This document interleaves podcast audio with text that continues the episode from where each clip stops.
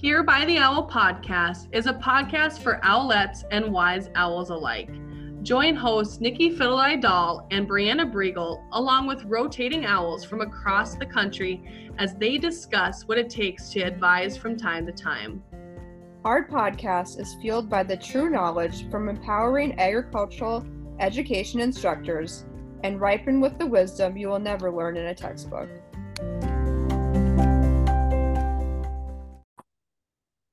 Welcome back to another episode of Here by the Owl podcast. We're excited tonight to have Keigan with us to talk about her really cool um, board game spin uh, on a pretty popular board game that she did in her classroom. So before we get into it, Keigan, why don't you start by introducing yourself, letting our listeners know um, a little bit about where you teach um, and the background of your teaching? For sure. So I currently teach in Lewisville ISD. Our campus is Tech West, so it's a career center, and all of our ag is kind of central to that building. I am going on my third year teaching, so this next year will be my fourth. Um, our program has about 300 kids in it, and the active from that kind of differs. So we've got about 17 that are in the horticulture program. Uh, Plantopoly was kind of created as an idea from one of my co-teachers. He was doing it as a review for their Elanco animal science review, and then kind of just to sum out their semesters and everything like that. So he's the one that actually brought the project idea to my classroom. From that, we kind of just grouped out, and they kind of went on their own spins on it.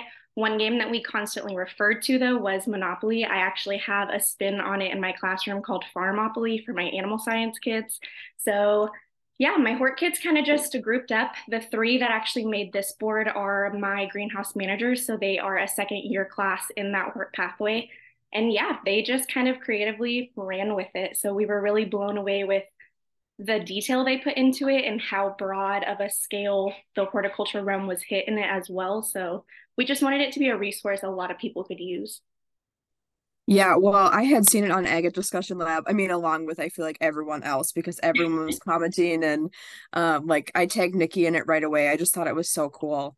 Um because when I was in the classroom, I loved using games and um I just thought like what a fun way, especially at the end of the year to like engage students. So um you said it was like in your horticulture class. So how was it kind of set up? Like what can people expect if they were going to go ahead and play that with their students? So the way that we specifically utilized it and kind of our spin on that project was we do the BASF um, plant science certification in our class and all of my levels of horticulture will get that certification. So when we assigned it, we are about to test next week and we wanted a resource that wasn't just kind of going through Kahoots and booklets. My kids were kind of over that. And I feel like at this point, especially post COVID, a lot of classrooms use that resource, which perfectly fine. My kids just wanted a different spin. So, really, when they ran for it, um, we took the content that's kind of all throughout the BASF modules and the quizzes that are throughout them. And they kind of just pulled at what they felt they struggled on the most. Um, a lot of that test is composed of plant genetics and water resources, which is something that is not very entertaining, I feel like, for a lot of high school students to sit through lectures for. So we just wanted a way that they would be learning that information on a repetitive basis without feeling like they were just reading point after point and memorizing word after word. So that's kind of how they spun with it. Um, on Plantopoly specifically, you'll notice there is E, E1, H, and H2, I believe, on the cards. And those are the levels of difficulty as it goes through the review. So it kind of prepares them on a broad scale and especially teachers that want to take that resource and that's why i love that it's editable you can really change it to whatever your content is on those question cards and really suit it to your needs whether it be plant science or animal science ag mech so yeah so did the students the students created all of the questions and the different elements of the game or did you give them some of those things so basically, they, I have to give credit, they created 99.9% of it. The guidelines that they had to go on were four different sections in their game. Um, they had to have a start and a finish, they had to have a dice and characters and whatnot, just your basic elements to make a game functional. And then from that, they kind of built in all of the extra and really hit points that were still in the rubric, which the rubric's uploaded with the materials as well. But kind of expanding on that to still feel like you weren't playing the repetitive game that everyone else had built. So So do you feel like this is mostly like a review type game, or could it be at the beginning of a unit? Like, how do you kind of envision it um, working for other people? I feel like it works the best as a review. I feel like, especially if you are working to getting terminology in and things like that, things, especially in a principles class, it would be very useful. Um, we just kind of use it fitting for an overall review just because I feel like anybody that's looked into this BASF certification, there is a lot of content within that module system, which is great, but it's hard to sum all of that up in a nice, neat way without it being a 170 page packet. So I don't know. I feel like it truly works the best utilized as a review, but genuinely could be fit to however you needed it to fit. So eh, you mentioned that it was modifiable. So if if a classroom wasn't using this BASF um, curriculum or certification, do you feel like any classroom could just modify this to remove those items so it would still um, match the horticulture concepts that they're they're trying to implement? I say yes. Um, so I've used Canva for about four years, so it's pretty user friendly to me. Um, but I think even as you go through here, the boxes that are super editable highlight immediately. The game cards will edit. We have our setup to where no matter who is playing, you have an opposite kid reading the question card and they can see the answer. Um, so it stays kind of anonymous to you who's reading it, but just going through there and editing whatever text you would want would be absolutely super easy, um, especially as it makes your own copy of them. So you don't have to worry about the originals getting swiped or anything. But even the places that we put on there, we just kind of did a broad scale on horticulture environments. And even if you were using this for animal science, that could easily be switched to breeds. Um, if you wanted to do ag mech, tool spaces would work very, very beautifully. Even entomology, you could switch to bugs. Like, I feel like it's just a very fitting piece to use. And I feel like if you want to keep the concepts with the money and the cards, leave those there, change your info, and just run with it with the same instructions. So. So as you as you have your students like move through it and they're landing on the different spaces, do they have to answer questions to be able to like win that space or how does that work? Kind of yes and no. So when they go around and play, they have the option to buy the space they land on. And then you'll notice if you look at the inside of the board, there are four main areas. Um, let me pull up what they've named them. Hold on one second. They basically, with their game, they had to have the four different areas on the board. So how they incorporated that into Monopoly was if you start at the ghost space, you're going to see the border starts with like Monstera and Philo type plants. That is Tropic City. And basically, as you land, you have that chance to buy the property. But Tropic City would be your E1 level, so your easiest difficulty of questions. So if you deny or purchase your space, works perfectly well. But before your turn ends, you get asked a question. And that's basically where you gamble your money as well, which is why I think this game is super interesting. Your kids that want to be involved and want to win are going to go and study and memorize these questions like no other because it's got that risk at every single turn. Um, if you keep going past Tropic City, you're going to find Flowerville, and it's where all of their flowers are on the board. Um, that one stack puts you into the E2 difficulty, which is the medium, and your gamble bet goes up to 150 to 200, I believe. Um, so it just kind of goes up with that. You've got Succulent Valley and then Houseplant Haven. And it's the same thing out of there as well. Um, you have that chance to buy, and then you still go with your questions. So, and then they kind of spun the housing. So I know that on normal Monopoly, you can buy houses, and that's how you basically increase that rent. They switched that. We still use the pieces from a regular Monopoly board that we had in my room, but they just switched it to greenhouses and nurseries. So you can buy a greenhouse on your property, and again, that affects it um, other things that they changed on ours to make it a little bit more personal. Normally, Monopoly has your railroad spaces. We changed ours to local nursery operations. So, Brumley Gardens, Hebron Gardens, Tech West is our greenhouse. And then there's a fourth one on there as well. We wanted something that was still going to tie in our local businesses and still have that hit to home with it. we also have Shelby's room. Shelby is one of our base aides on our campus. My kids absolutely adore her. So she is our free parking space. Um, and then our chance cards are just kind of funny ones with the bankruptcy and the Killy's in a bad mood. That's what they call me. So it's a very good time. Um, but yeah, so super editable and super easy to make very personal to your area. but still have kind of a different spin on just that typical game. So so how long did you have the students play the game and how many students were playing on the same board? So they have it to where you can play with five players. So we kind of max out at that. And that has been what has been humbling to me as a teacher. We have been playing this for probably, oh goodness, when did I even post it? Almost a week. I feel like every day we come in, we'll hit a little bit of a normal review and we'll play like Gimkit. And it's immediately, can we break the game boards back out? So they have just been super enjoying having that opportunity to rotate out and get new team players in there. So I don't know. It's been very, very humbling to watch them want to review for this. So I guess that was kind of my next question too was like what do your students think about it? Are they pretty excited about getting to play the game and um like what's been their thoughts oh, on it? sure. It, it's been super funny just to think back from like day one of when they turned it in. We first tried to print this board at a Walmart um and Walmart gave them like a five by eight, which you could not read anything on there. So we basically kind of switched that. We are blessed to have a printer poster maker at our school. So we just went ahead and printed it at the school and got it like thick laminated. And it worked so much better that way just to have it kind of pressed in nice.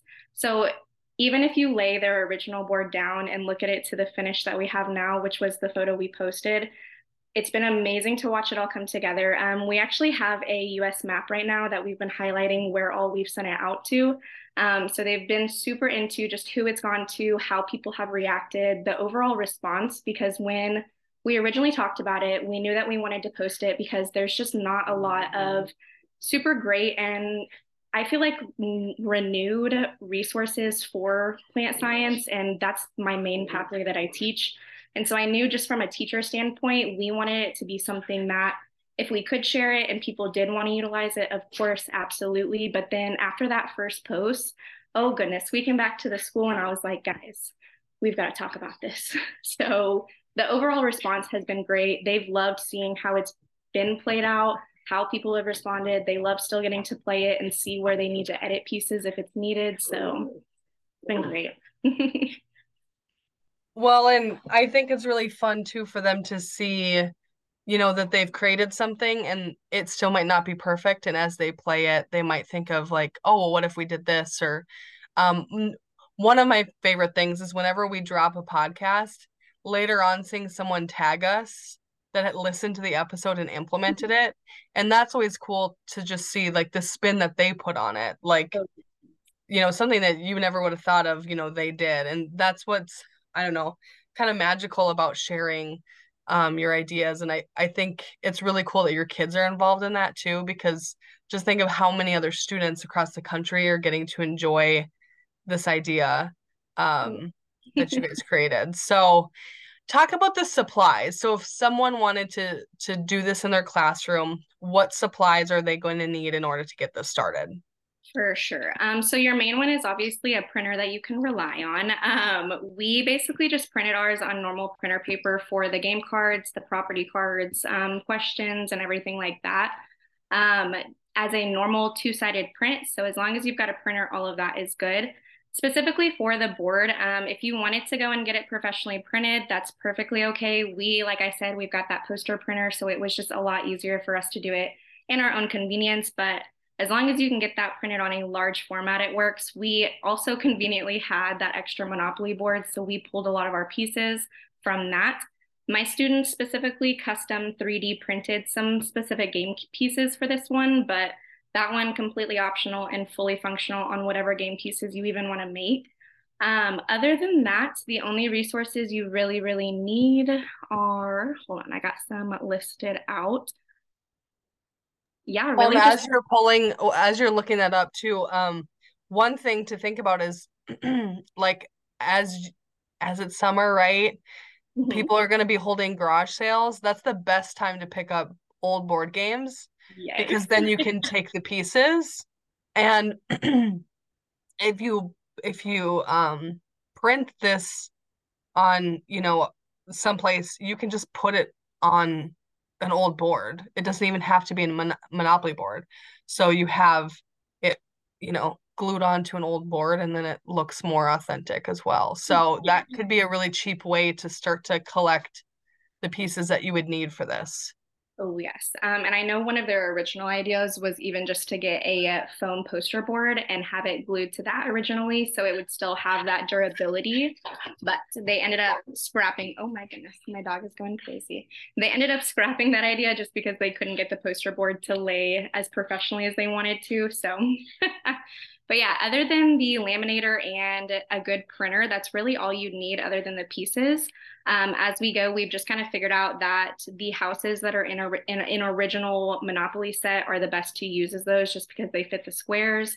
Um, and yeah, that's what. Oh, and then dice, of course. but yeah, that's pretty much all you need to run it. And you said you typically have like five students. So how many sets, you know, of this game do you have in your classroom? So since we did the whole project as a class basis, we only have one of these currently printed because we have multiple other game sets laid out around my room currently. Um, so as many as your class would need, it's super easy to print that copy of this. Just take some time to set it up and get everything cut out. We did utilize our kids like at the beginning of class just to cut out the money and all the question cards as that can get a little tedious. Um, but once everything is set up, you have that permanent set, you can just tuck away and pin. So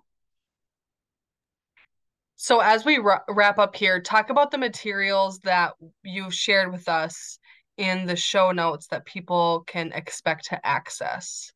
Okay, awesome. Let me go back to mine real quick. So in that folder, basically we put um, the resource of the rule set, which is the ones my kids made, and it kind of walks you through those four areas and how you utilize the question cards the best.